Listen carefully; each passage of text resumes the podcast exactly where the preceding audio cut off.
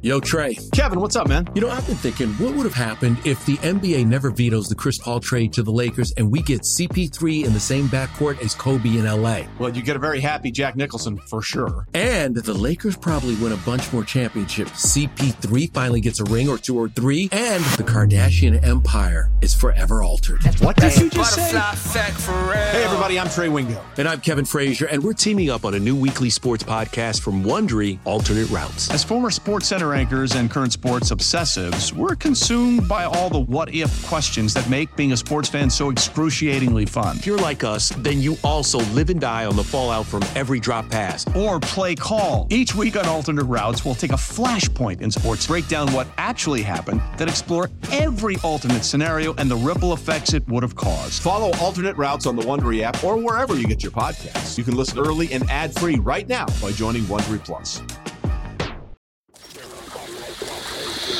Houston, we have a podcast. Diving, diving deep, deep, diving deep into all things Texas, both on and off the field. Here's Sean Pendergast. W- w- Welcome, welcome to Utopia.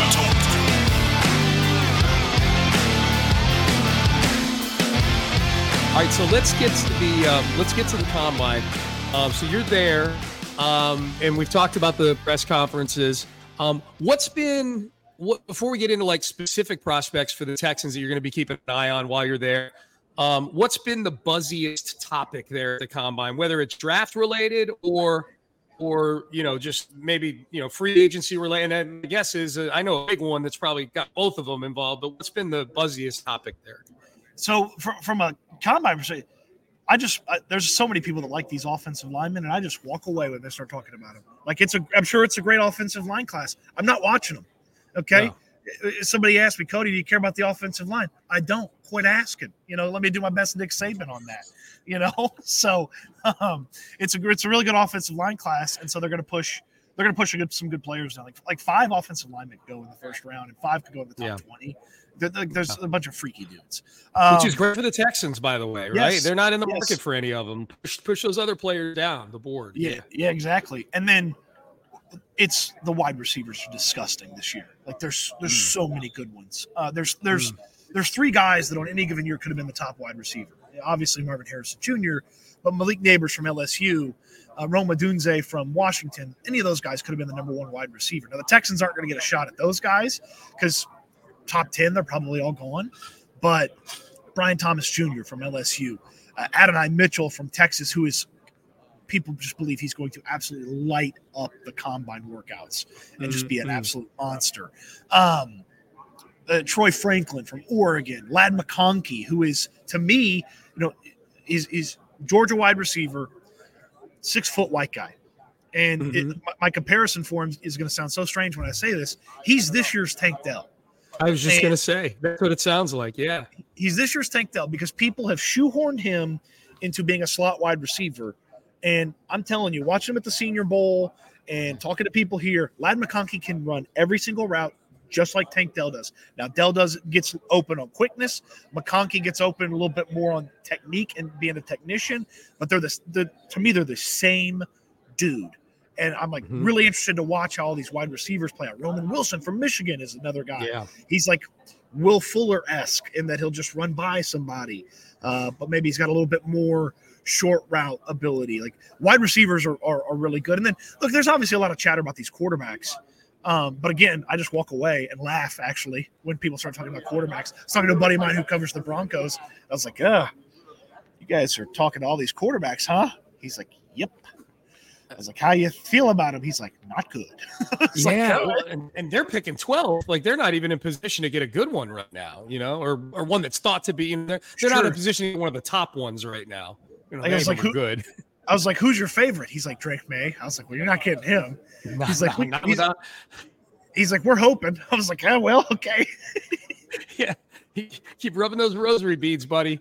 That's good. I um, I the, the sense I get coming from the combine is that if there were a if there were one big topic floating around out there that people were talking about over at St. Elmo Steakhouse, walking around the combine it feels like something's about to happen with Chicago, with either deciding to go Caleb Williams or Justin Fields here. Um, you know, especially considering Caleb Williams is you know, he's he's tops out of all these guys that are that are being talked about at the combine. Yeah, I, I feel like the the comments that the the Bears have made, including Matt Eberflus, saying, "Well, we'll, we'll let Justin know when the decision's been made." Oh, okay. Well, there's, there's then he's gone. See ya. It's the decision's been made. Yeah, you just let know. yeah, see ya. See ya. Exactly. Yeah. Um.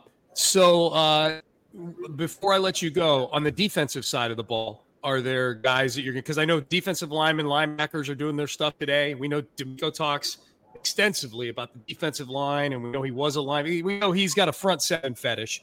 DeMeco Ryans does. Um, and and now you know Steven Nelson walks. I think corner is in play at 23. I think any level of the defense is in play. That 23rd overall pick. What do, what what say you with with a with a, a combine slant to this whole thing?